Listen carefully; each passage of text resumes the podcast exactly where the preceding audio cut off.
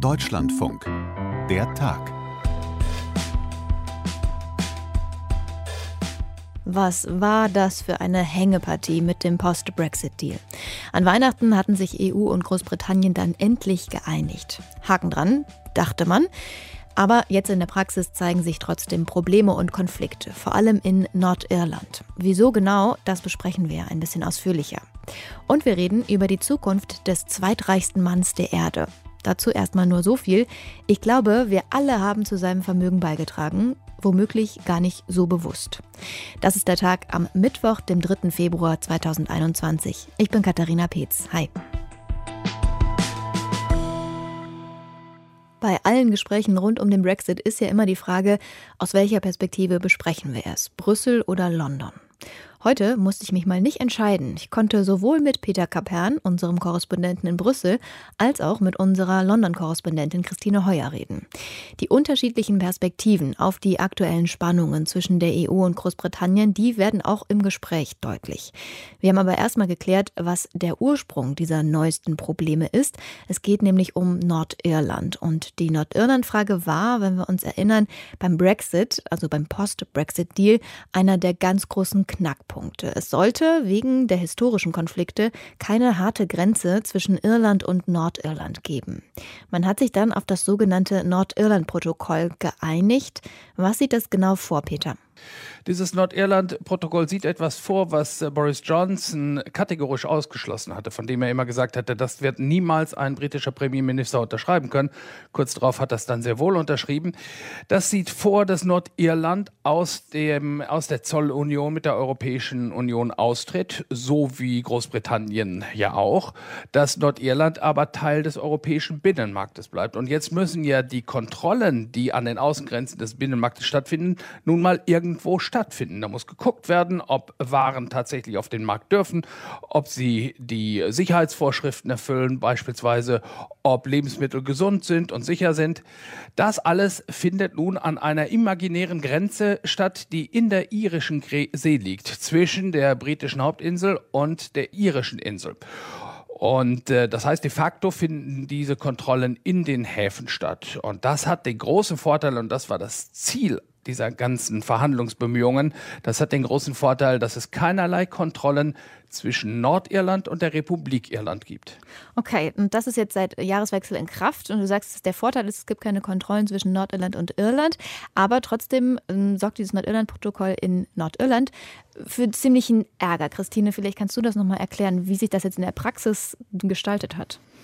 Ja, also es ist ja richtig, es gibt zwei Grenzen, von denen die eine unsichtbar bleiben soll, nämlich die zwischen Irland und Nordirland, aber um den Preis, dass die zweite Grenze irgendwie spürbar wird. Die ist zwar imaginär, äh, das stimmt, weil sie eben in der irischen See liegt, aber es gibt diese Kontrollen an den Häfen.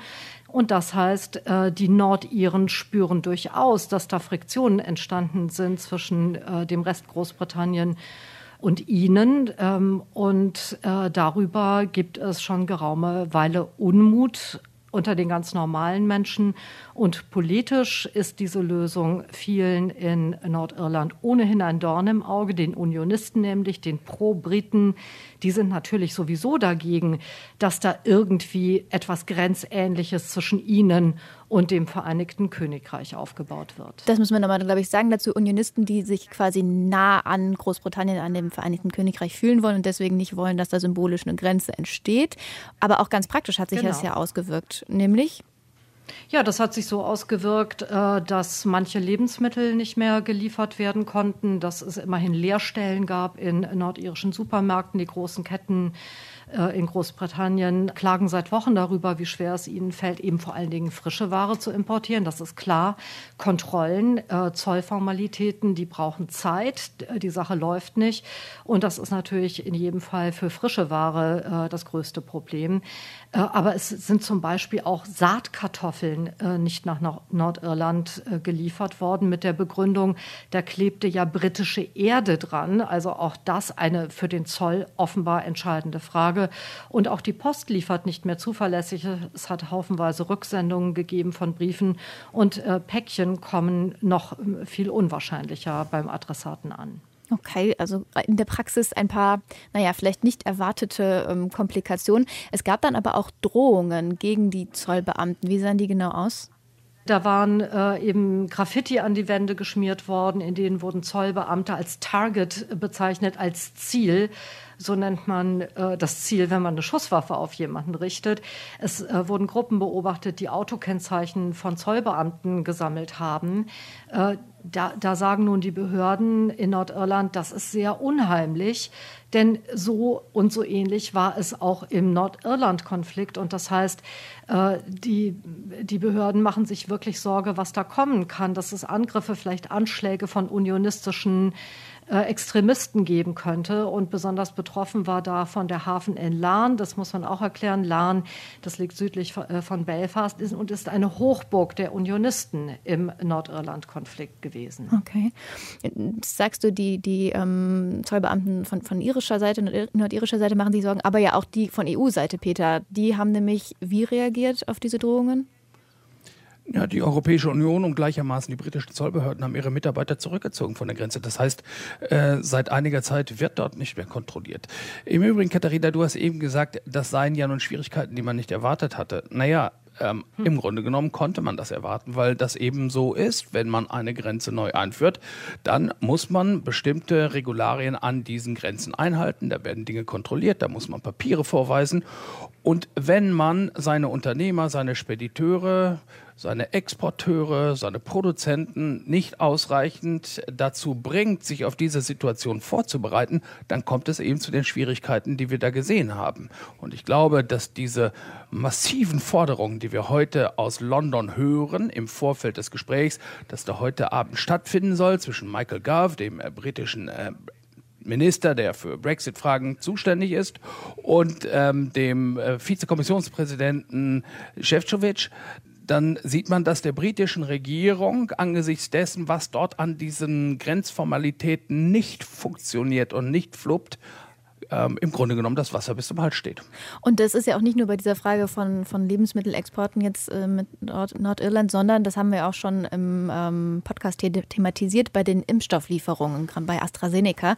Und auch da gab es dann am Freitag nochmal, ja, zumindest Bewegung, sehr viel Empörung, weil die EU ja angekündigt hatte, da so eine Art Transparenzmechanismus, eine Art Exportregister einzuführen. Peter, ähm, vielleicht kannst du da nochmal erklären, was es damit auf sich hat und warum das für so viel Wirbel dann gesorgt hat.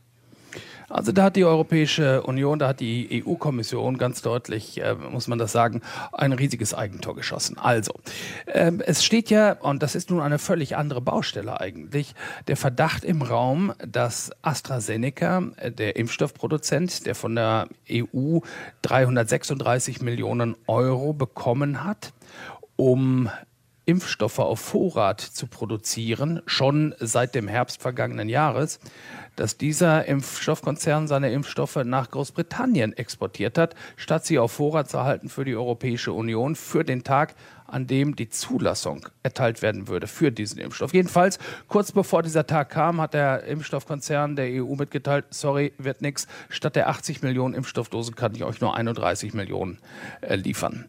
So, und äh, daraufhin war die EU-Seite natürlich total erbost ähm, und hat nun sich diesen Transparenzmechanismus ausgedacht. Der bedeutet, dass jeder, der Impfstoffe aus der Europäischen Union ausführen möchte in einen Drittstaat, dafür eine Genehmigung beantragen muss. Und äh, er muss, wenn er diese Genehmigung erhalten will, auch sagen, welche Impfstoffe er in den letzten drei Monaten äh, ausgeführt hat. Und dann kam eben eine Fußnote, dieser äh, Mechanismus ist soweit, wie ich ihn gerade geschildert habe, eigentlich unstrittig innerhalb der Europäischen Union, abgesehen davon, dass es natürlich einige Freihandelsbefürworter gibt, die da prinzipielle Bedenken haben. Aber dann kam eine Fußnote, die sagte, und wir ziehen auch den sogenannten Artikel 16 dieses Nordirland-Protokolls und der erlaubt uns die Einführung von Kontrollen an der inneririschen Grenze. Und damit hat die EU genau das angekündigt, was sie in jahrelangen Verhandlungen eigentlich immer ähm, verhindern wollte. Und prompt gab es massiven Protest im Empörung und Wut in London, in Dublin, in Belfast, sodass die EU-Kommission innerhalb von Stunden zurückrudern musste. Und das Ganze wird jetzt nun zu einem ganz großen Konglomerat. Da wird jetzt unter Berufung darauf, dass die EU dies am vergangenen Freitag getan hat und damit das Vertrauen zerstört hat zwischen Großbritannien, Irland und der Europäischen Union eben, wird nun gefordert, dass beispielsweise auch die Übergangsfrist für die impfpasslose Reise von ähm,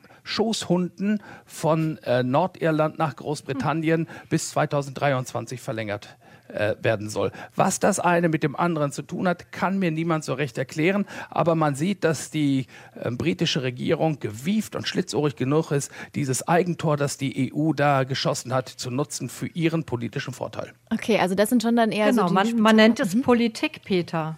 Man nennt es Politik, Peter, ja. Ja, das Ach, ist genau, das also du hast es ja genau richtig, ja, weil du hast es ja, es ist ja alles richtig, was du sagst. Also Großbritannien hat die Gut. Probleme, die entstehen würden für die Unternehmen, den Handel und so weiter kleingeredet in den Brexit-Verhandlungen. Die haben die Leute ins offene Messer laufen lassen. Das ist alles richtig, äh, einfach um in den Verhandlungen mit der EU bis zum letzten Moment irgendwie jede Karte ausspielen zu können. Und darüber gibt es ja hier auch wirklich, wirklich großen Unmut. So, und nun kommt aber die Kommission und kündigt an, Artikel 16 zu ziehen und bringt alle hier, alle geschlossen gegen sich auf und äh, ermöglicht eben äh, den Briten, also durch dieses Eigentor, eigentlich gleichzeitig noch, dass ein Ball auf die Linie gelegt wird, damit äh, London auch noch diesen Elfmeter reinschießen kann. Und das ist genau, was sie jetzt versuchen. Ja, sie versuchen aus dem Fehler, den die Kommission gemacht hat, äh, das Beste für sich rauszuholen. Und dazu gehört unter anderem, dass sie versuchen, die innenpolitische Lage durch diese Ankündigung mit Artikel 16 so angespannt geworden ist, zunächst zu beruhigen, den Nordiren etwas zu geben und vor allen Dingen dann auch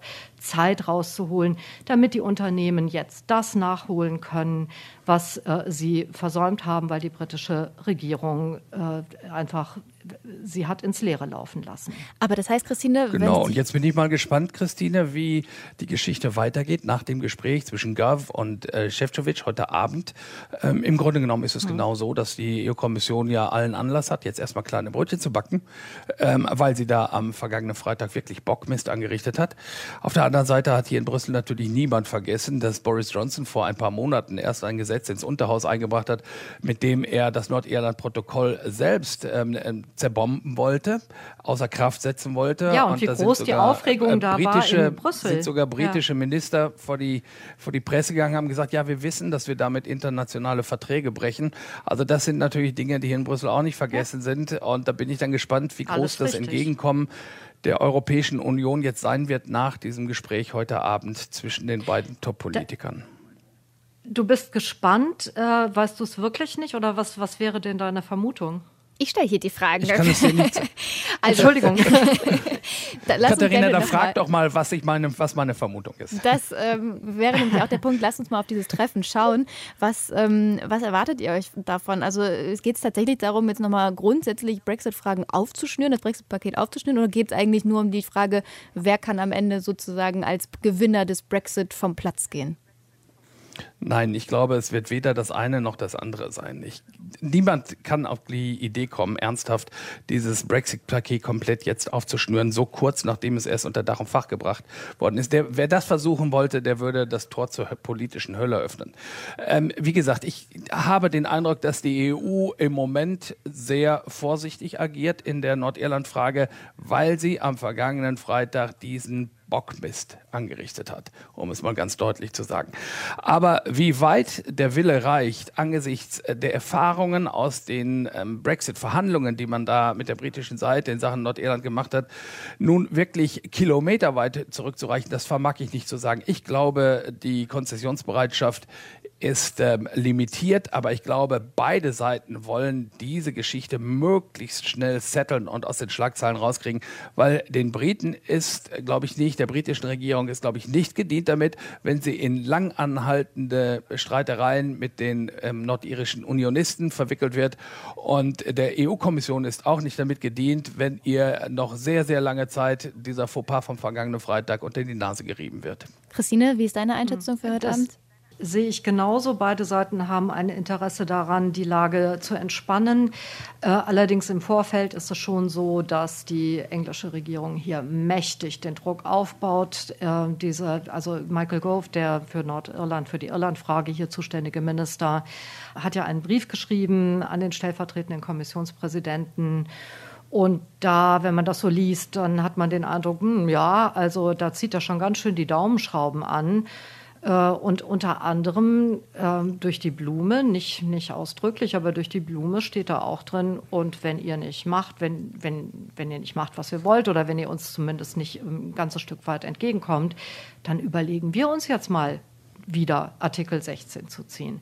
Ich glaube aber, äh, dass das äh, ein Signal mehr an Nordirland, an die nordirischen Unionisten von London aus ist, nach dem Motto, schaut her, wir holen raus, was geht, wir kämpfen für eure Interessen, aber am Ende dieses Abends denke ich auch, dass sie versuchen werden, sich auf einen Kompromiss zu einigen. Man nennt es Politik. Das habe ich jetzt mitgenommen. Danke euch beiden für die Einordnung aus Brüssel und London zu den neuesten Streitereien zwischen Großbritannien und der EU. Gerne, Gerne. Katharina. Bis dann. Tschüss. Ciao. Bis bald mal. Ciao. From Rex to Riches. Das ist so die häufig bewunderte oder glorifizierte US-amerikanische Erfolgsgeschichte. Ein ziemlich schillerndes Beispiel dafür ist wohl der Amazon-Gründer Jeff Bezos, vor allem was den Riches-Part angeht. Mit einem geschätzten Vermögen von 188 Milliarden US-Dollar gilt er als der zweitreichste Mann der Erde hinter Tesla-Chef Elon Musk.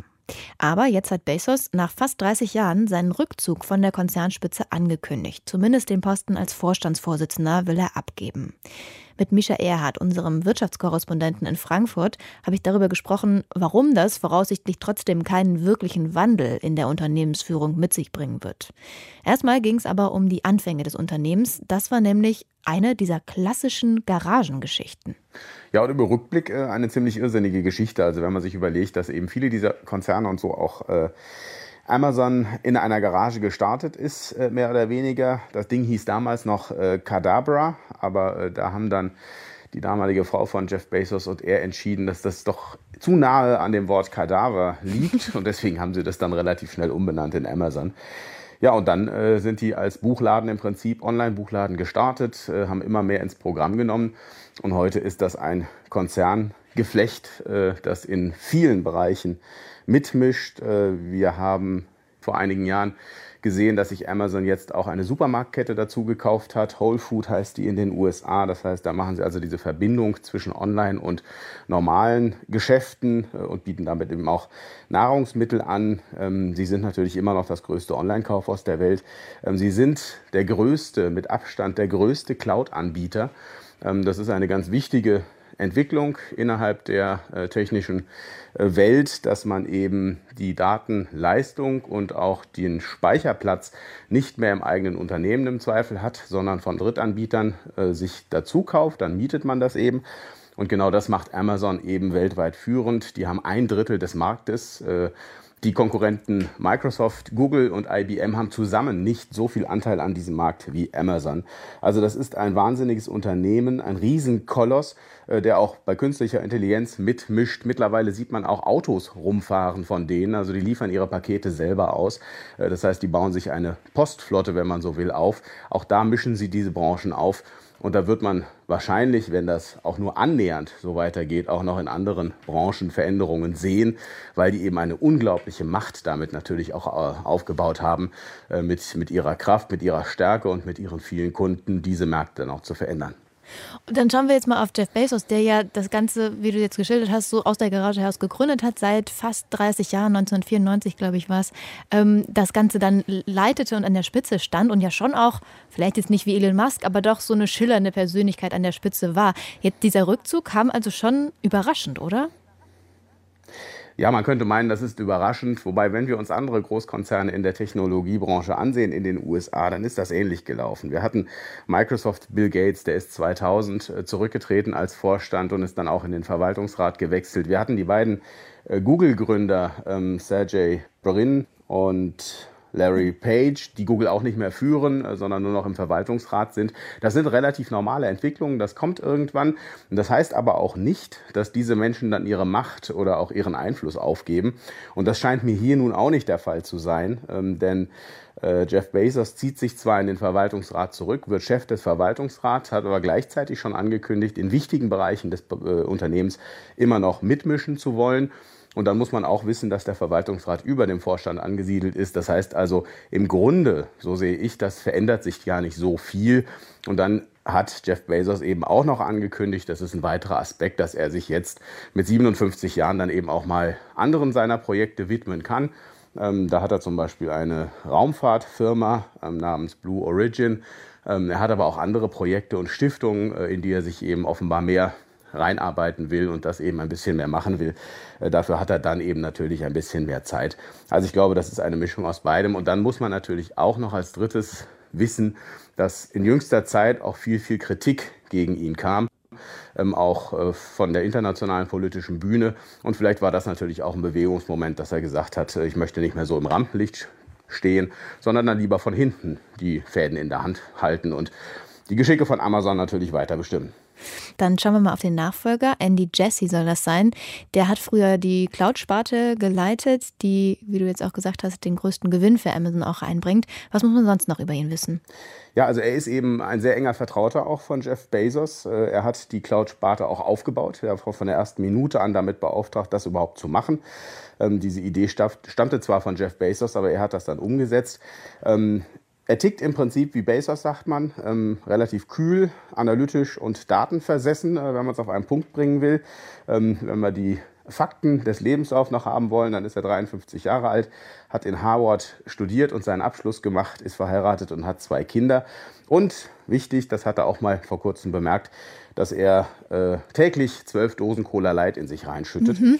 Ähm, das ist vielleicht auch wichtig zu wissen. Das heißt, er wird wahrscheinlich nicht einschlafen, während er da der Chef von Amazon ist. Also er ist der Vertraute von Bezos und auch das spricht natürlich dafür, dass dieses Unternehmen weiter den Kurs fahren wird, den es bis jetzt fährt. Wir wissen auch, dass Jeff Bezos die Zukunft quasi auch von Amazon sehr stark in der Cloud sieht und dann ist natürlich auch äh, Andy Jassy quasi die natürliche Wahl eines Nachfolgers. Jetzt höre ich das schon in deinen Antworten raus, oder du sagst es auch klar, das wird jetzt nicht komplett äh, einen Wandel mit sich bringen. Ähm, das heißt auch zum Beispiel die Börsen, die ja manchmal auf so eine Veränderung vielleicht mit erstmal, hm, mal gucken, reagieren, waren da jetzt nicht komplett ähm, schockiert. Nö, überhaupt nicht. Also die sind, äh, der Kurs von Amazon, der ist nicht unter Druck, äh, sondern der steigt ein bisschen weiter. Die haben ja auch gleichzeitig äh, noch Quartalszahlen vorgelegt, also für das letzte Quartal des letzten Jahres und damit auch die Gesamtjahreszahlen. Und die sind natürlich glänzend ausgefallen, weil gerade in der Pandemie natürlich äh, Amazon seine Umsätze nochmal steigern konnte um satte 44 Prozent. Das muss man sich mal vorstellen. Liegt natürlich daran, dass die Menschen nicht mehr in Geschäfte gehen können in vielen Ländern und deswegen immer mehr äh, online bestellen und das natürlich dann auch bei Amazon machen. Und all das zusammengenommen, glaube ich, auch mit im Prinzip dem Wissen, dass sich jetzt bei Amazon nicht alles ändern wird und dass keine große Erschütterung im Management geben wird, sondern dass einfach eigentlich so weiterläuft. Das alles führt dazu, dass die Börse ziemlich gelassen reagiert. Das heißt, man kann jetzt auch nicht damit rechnen, es gibt ja durchaus auch Kritik an Amazon, zum Beispiel die Arbeitsbedingungen, da gibt es auch regelmäßig Streiks der Mitarbeitenden. Da gehst du jetzt auch nicht von aus, dass durch einen Wechsel an der Spitze ähm, sich diesbezüglich was ändert? Also ich glaube es erstmal nicht, wenn es nur nach dem Management geht, äh, denn ich nehme mal an, dass Andy Jesse das in der Vergangenheit ja so auch mehr oder weniger mitgetragen hat. Sonst hätte er sich ja vielleicht auch gegen seinen Chef gestellt und hätte gesagt, das geht so gar nicht, was wir da machen. Ähm, trotzdem wird er sich natürlich mit diesen Kritiken weiter auseinandersetzen müssen. Da ist ja sehr, sehr viel in der Schwebe. Zuletzt gab es einen Brief von 400 Abgeordneten international, die haben sich zusammengetan die haben die Arbeitsbedingungen bei Amazon kritisiert. Äh, das haben wir ja auch hier die Diskussion immer, dass die noch nicht mal in einem Tarifvertrag drin sind. Ähm, wir haben Umweltpolitik, die da kritisiert wurde. Wir haben niedrige Steuerabgaben. Ähm, das ist ein großes Thema auch in den USA, weil die dort kaum Körperschaftssteuer zahlen. In den letzten Jahren haben sie fast überhaupt nichts bezahlt. Ähm, da ist die Politik wach geworden, sieht natürlich auch diese Riesenmacht, die Amazon als ja, billionenschwerer Konzern mittlerweile hat. Ähm, und deswegen gibt es auch Rufe, die laut werden, dass man Amazon aufspalten, möglicherweise zerschlagen muss, äh, weil die Marktmacht zu groß geworden ist. Mit all diesen Problemen wird sich Andy Jassy natürlich in der Zukunft auseinandersetzen müssen. Micha, danke, dass du uns das eingeordnet hast, was der Wechsel an der Spitze von Amazon bedeutet. Sehr gerne. Zwölf Dosen Gut. Cola, das, da, da macht er aber, also dann ist er vielleicht wach, aber das ist doch nicht gesund. Das doch, schlägt doch aufs Herz und alles, Mensch. Das kannst du ihm mal was schreiben. Mach ich. Wer weitere Gesundheitstipps von mir haben möchte, schaltet gerne morgen wieder ein. Dann gibt es die neue Folge von Der Tag. Diese Folge geht jetzt zu Ende. Feedback erreicht uns per Mail an dertag.deutschlandfunk.de. Ich bin Katharina Peetz, sagt danke fürs Interesse und bis morgen.